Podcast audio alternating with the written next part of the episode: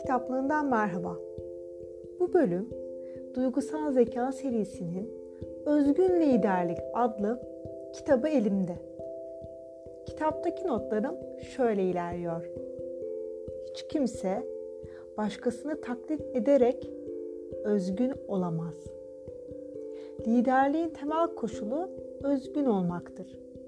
İyi bir lider olmak için belli bir karakter özelliği olması gerekmiyor. Özgün liderliğinizi keşfetmeniz için kendinizi geliştirmeye yönelik bir çaba içinde olmalısınız.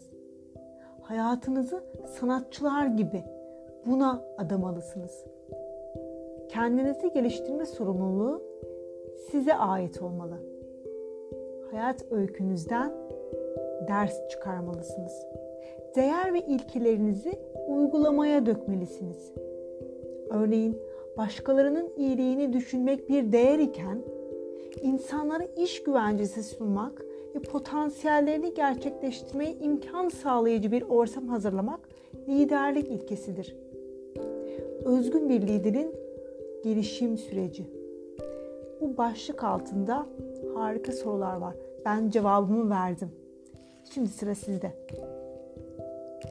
Hayatınızın erken döneminde sizi en çok hangi olay veya kişiler etkiledi?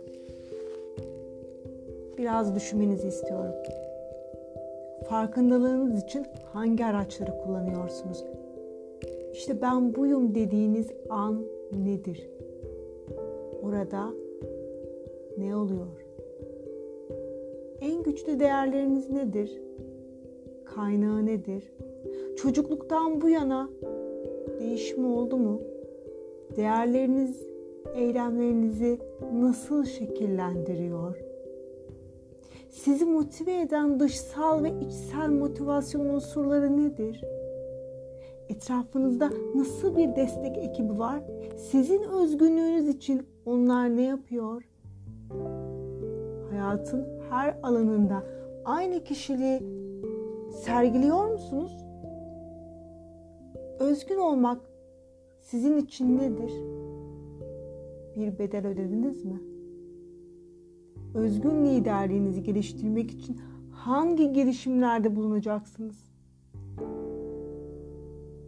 Cevaplarınızı bekliyorum. Özgün lider ne olursa olsun kararlıdır. Özgüven sahibidir. Çalışanlarına liderlik yolu açar, ilham verir ve onların yükselmesi için sorumluluk üstlenir. Uzun vadede büyük başarı sağlar. Özgün lider için hep başarı ve ödüller vardır. Fakat en büyük ödül liderlik ettiği kişilerin bir hedefe ulaşması kadar keyif vermez. Liderliğe yeni getirilmiş bir kişinin 90 günü çok önemlidir. İnsanlara kendini iyi ifade ederek doğru bir bilgi verme gayreti içinde olmak, yeni ortamda insanlara karşı mesafeyi korumak, otorite ile ulaşılabilirlik arasındaki gerilimi yönetebiliyor olmak çok önemlidir. Fikirlerinizi ve kendinizi satın. Şirket içindeki nüfuz alanınızı genişletin. Liderlerin negatif geri bildirimleri, becerileri veya uzmanlık alanları ile ilgili değildir. Tarzları ile ilgilidir. Sert tavrınızı yumuşatın. Yeni şeyler ve farklı rol modellerde öğrenme ve kendinizi uyarlayabilme becerisi edinin. Onun yazarı Wilson Ginsberg der ki, bir yazarı birebir kopyalamak intihalken birden fazla yazarı kopyalamaya araştırma denir. Geçmişinizle uygun, özgün hikayenizi güncelleyin. Hatalara karşı bağışlayıcı olun ve buna karşı sabırla karşı tarafı da gelişme teşvik edin. Notun üstüne bir not daha yazmışım ve şöyle diyor. Bunu hiç duymadım. Şimdi siz duymuş muydunuz önceden? Bunu da bilmiyorum. Soru gelsin. Sert empati nedir? Sert empati özel bir yaklaşımdır. İnsanlara istediğini değil, ihtiyaç duyduğu şeyi vermektedir. bireye ve yaptığı işe karşı denge kurar. Ne zaman geri çekileceğini iyi bilmektir. Şimdi kitaptan bir bölüm okuma sırası. Sizler için bir bölüm açıyorum. Sayfa 70. Hikayenize saplanıp kalmayın. Hemen hepimizin hayatta önemli dersler aldığı olaylara dair anlatacak şeyleri vardır. Girdiğimiz yeni ortamda bazen bilerek, bazen farkında olmadan hikayelerimizin ve onların şekillendirdiği imajımızın bize yol göstermesine izin veririz. Ne var ki zamanla bu hikayeler de eskir ve onları daha ilginç hale getirmeye veya tamamen yeni hikayeler yazmaya mecbur kalabiliriz. Kariyerine hayat öykülerini araştırmaya adamış profesör, öğretim üyesi Dan McAdams kimlik kavramını kişinin geçmiş, bugün ve geleceğinden seçip sahiplendiği içselleştirilmiş ve sürekli gelişen öyküsü biçiminde tanımlıyor. Bu akademik jargonla yapılmış bir tanım değildir.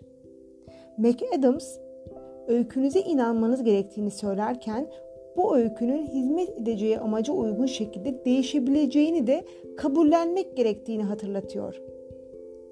Yani diyor ki yeni öykülerle hayat hikayenize denemeler yapın. Özgeçmişinizi güncellediğiniz gibi bu öyküleri de sürekli güncelleyip geliştirin. Kişinin hayat öyküsünü değiştirmesi hem sosyal bir süreç hem bir içe bakış eylemidir. Seçtiğimiz olay ve anlatılar, deneyim ve hedeflerimizi özetlemekle kalmamalı, aynı zamanda bizden talep edilenleri de yansıtmalı ve hedef kitlemize uygun olmalıdır.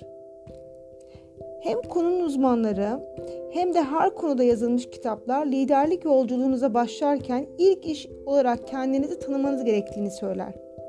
Ancak bunu yapmak geçmişte takılıp kalmaya da yol açabilir. Daha yüksek mevkilere gelip de hedeflerinizi büyüttüğünüzde liderlik kimliğinizin de değişmesi gerekir. Liderliğimizi geliştirmenin tek yolu bizi sıkıntıya sokacak, terletecek, ancak yeni şeyler öğrenmemizi sağlayacak zor görevleri de üstlenmektir. Sınırlarımızı zorlamalı, hedeflediğimiz kişi olabilmek için çaba göstermeliyiz. Bunu başarmak için kişiliğimizde radikal bir değişim yapmak zorunda değiliz. İletişim ve karşılıklı etkileşim anlamında ufak tefek değişiklikler liderliğimizde büyük fark yaratır. Bahar'ın kitaplığında bu bölüm sona erdi. Bir sonraki bölümde görüşmek üzere. Hoşçakalın.